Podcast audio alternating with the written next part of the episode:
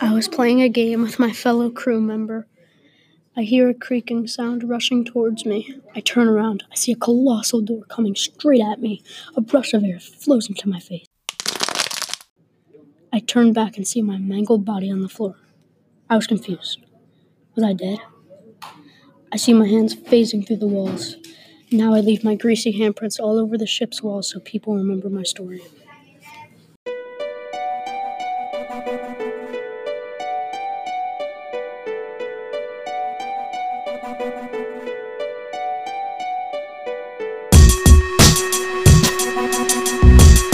Welcome to the RMS Haunted Podcast. My name is Parth Patel. My name is Joseph Mama, and what you just listened to was the chilling story of just one of the ghosts that haunt the notoriously haunted RMS Queen Mary.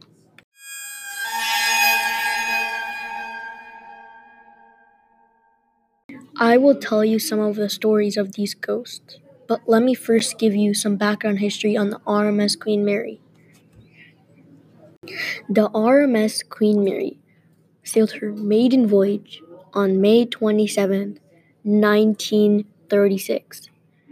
During the Second World War, she left New York, United States, and went to Sydney, Australia, where she was converted into a troop ship to transport Australian and New Zealand soldiers to the United Kingdom to fight the Nazis.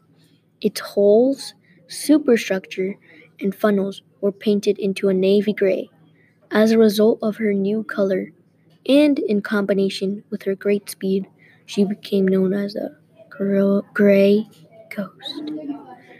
On October 2nd, 1942, the RMS Queen Mary accidentally sank one of her ex- escort ships, slicing through the light cruiser HMS Curacoa off the Irish coast, with the loss of 239 lives.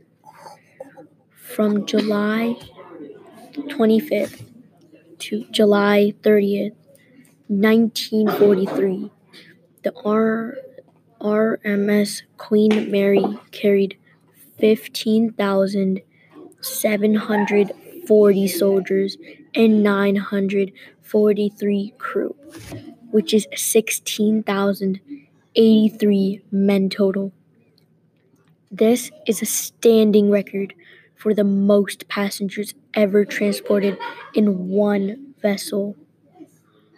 From September 1946 to July 1947, the Queen Mary was refitted for passenger service, adding air conditioning and upgrading her berth configuration to 711 first class, 707 cabin class, and 577 tourist class passengers.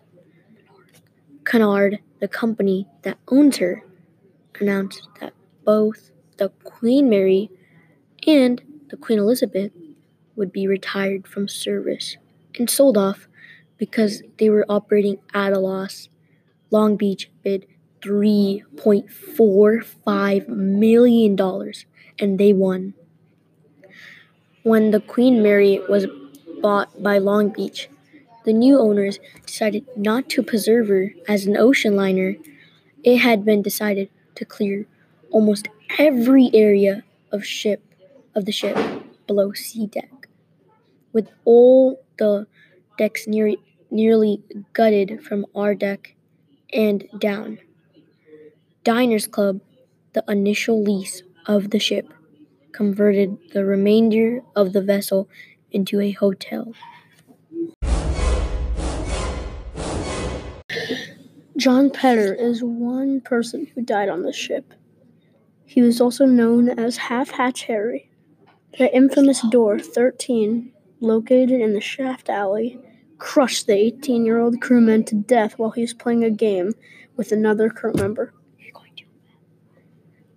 Pedder is known to leave behind greasy handprints in areas where he roams. It remains one of the ship's most popular attractions for ghost hunters.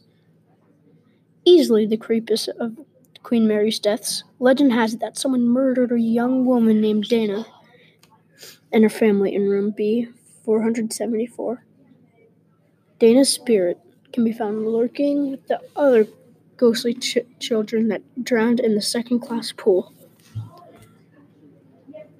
Visitors of the RMS Queen Mary are especially intrigued by one woman who checked in but never checked out. Guests and workers alike have reported sightings of the White Lady, a woman floating at the end of a first class lounge called the Queen Salon, dressed in a ghostly white evening gown for more than half a century. Many people claim that the RMS Queen Mary is haunted. These claims are supported by the reported number of 49 deaths while the ship was in service, including at least one murder. Many ghosts still haunt the RMS Queen Mary to this day. Whether you believe it or not, it's up to you. But I hope you enjoyed the RMS Haunted podcast.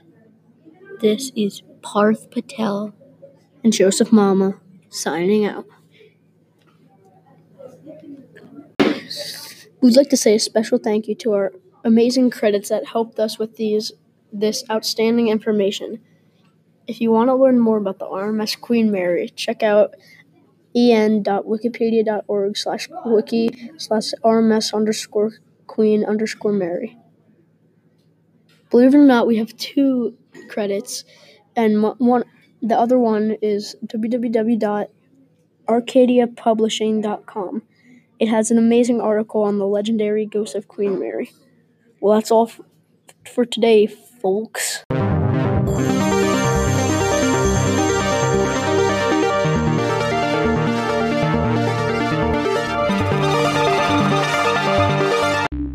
Podcast you just heard was made using Anchor. Ever thought about making your own podcast? Anchor makes it really easy for anyone to get started. It's a one stop shop for recording, hosting, and distributing podcasts. Best of all, it's 100% free. Sign up now at anchor.fm slash new. That's anchor.fm slash new to get started.